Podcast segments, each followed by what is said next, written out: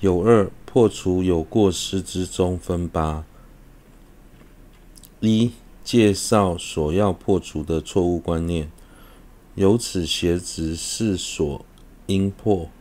念云：如前所说，使心高昂，警摄其心，令无分别，安住于此，虽无沉没，然因调举增强，故见住分不能持续。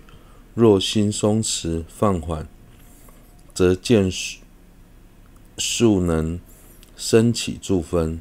故此法是善妙方便。妄说善缓即是修善之人虽多。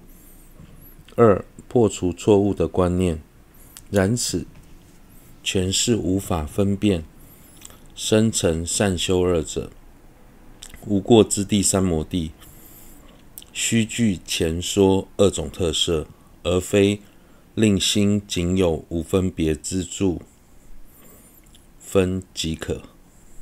若生此念，若心于静，昏昧不清，虽是沉默，然于此中心具沉静明分，无有昏昧，故三摩地无有过失。此乃未能分辨昏沉、沉没二者所致。此于后说。对于前面至中的见解，有人提出不同的看法。提起心力，全神贯注地收摄至心，不做分别，虽然避免升起沉没，但心在高昂的状态，却容易产生调举，导致心无法持续安住在所缘境上。如果将心放松，反而有助于心的安住。借此能够迅速地成办奢摩他，所以让心放松才是修学三摩地的方法。进而主张善缘即是善善修。宗大师对此破斥而说：“这是无法区分细分的沉默与真实的三摩地两者之间的差异所造成的错误观念。”因为真正的三摩地必须具备助分与具力明分两种特点，所以纵使将心放松有助于心的安住，但也致使心在显现所缘境时缺乏力道，这就是细分的沉默。对此，对方再次提出辩驳。所谓的沉默，是指心在对境时呈现昏昏昧不清的状态，但之前我我所说的状态并非如此。它能清楚的显现所缘境，既有沉静的明分，所以应该不视为沉默才是。然而，这也是不懂分辨沉昏沉与沉默两者所导导致的结果。这在之后会详细的说明。三、难以生起具有两种特点之无过三摩地的理由。是故，若心太过警摄，虽具明分，然因调举增强，故难生起住分。倘若过于放缓而修，虽有住分，然因沉默增强，故无具力明分，其松紧适中之界限亦难分辨，故难引生远离沉调至三摩地。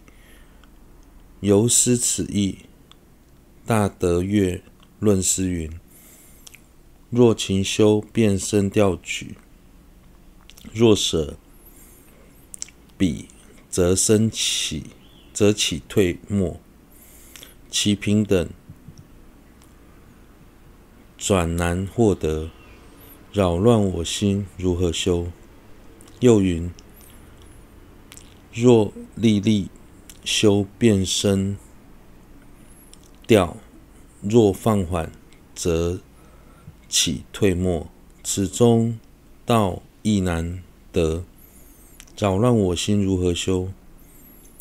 此说若仅情景摄其心，变声调举，见此若舍精勤，放缓利力，去入之心，则心住内复起沉没，故离沉调二者二边之中道者，安住等分之心，平等而转实属难得。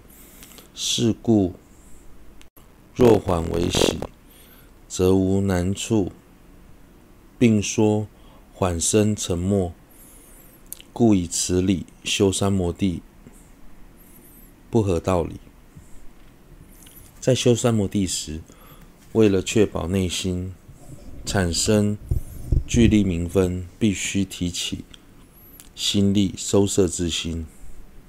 但如果心过于高昂，虽有利于呈现明分，却容易产生调举，以致内心无法专注，难以升起助分。为了避免这种情况发生，而将心的力道放缓。此举虽有助于让心安住，但也容易因过因为过度放松而被沉默干扰，造成内心缺少聚力明分。例如，活泼的孩子反应敏捷，却不容易沉静下来；相反的，文静的孩子虽然沉着冷静，却又缺少一分活力。然而，松紧适中的界限又很难难以掌握，所以要给的恰如其分的修三摩地并不容易。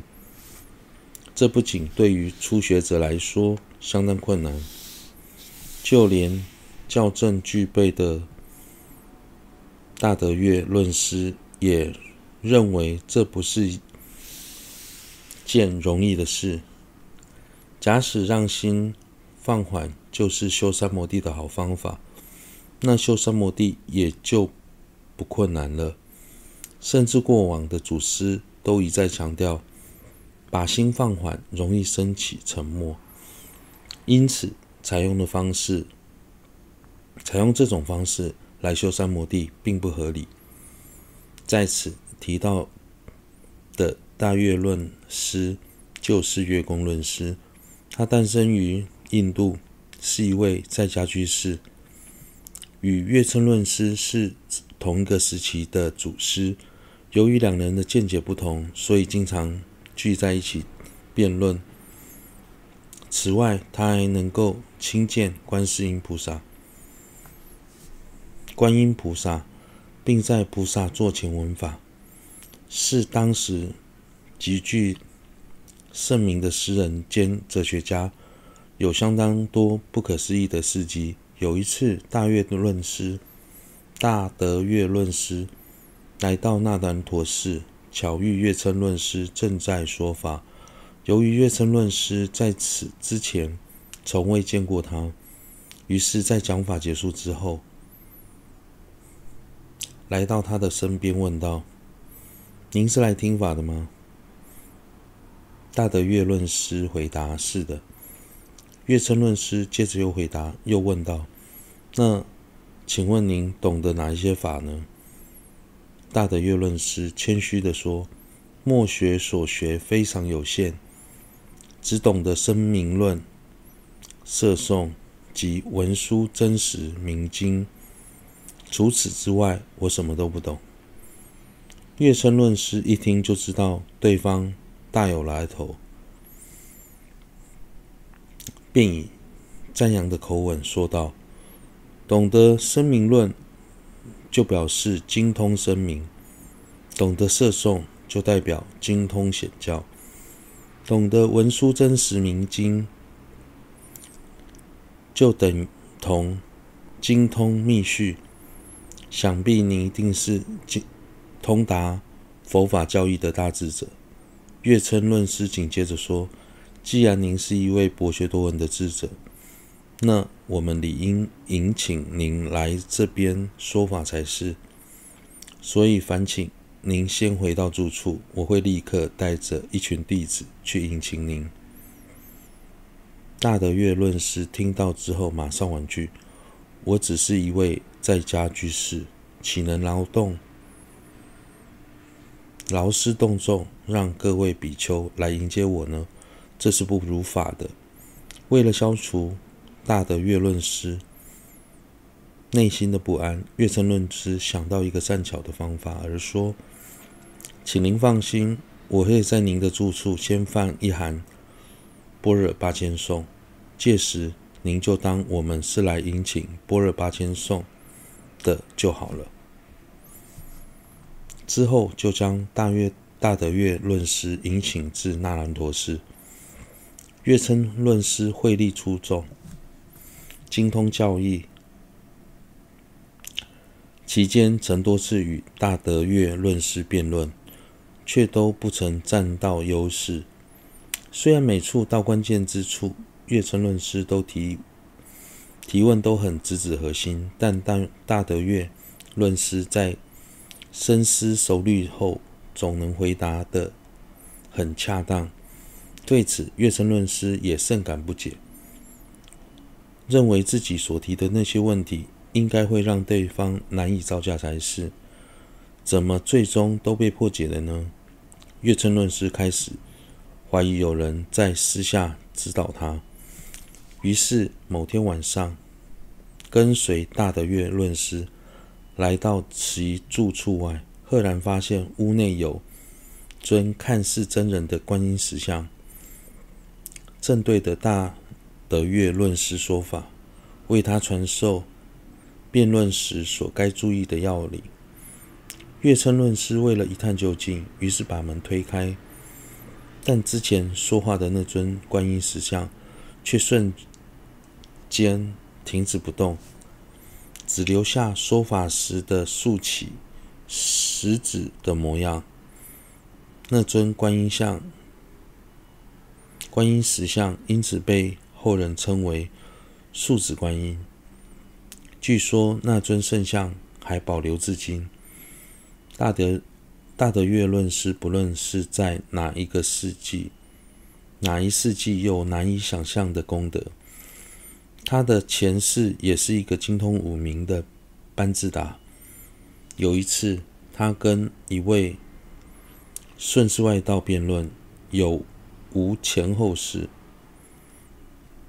虽然最终以各种正理击败对方，但为了让对方心服口心服口服，他决定亲自证明前后世的存在。于是他请。国王作证，当众把自己的额头上以朱砂作为记号，并在口中放进一个核桃核珍珠，随后指着远方的一位王族妇女，告诉众人：“之后我将投身为他的孩子。”话一说完，便安然辞世。数月之后。那位王族妇女产下一子，那位婴儿出生时额头上就有朱砂的印子，口中也含着珍珠。这事情不仅让众人甚为惊讶，也使之前与他辩论的外道哑口无言，不得不相信前后世的存在。从这些公案中便可得知，大的月论师。是一位非常了不得的成就的成就者。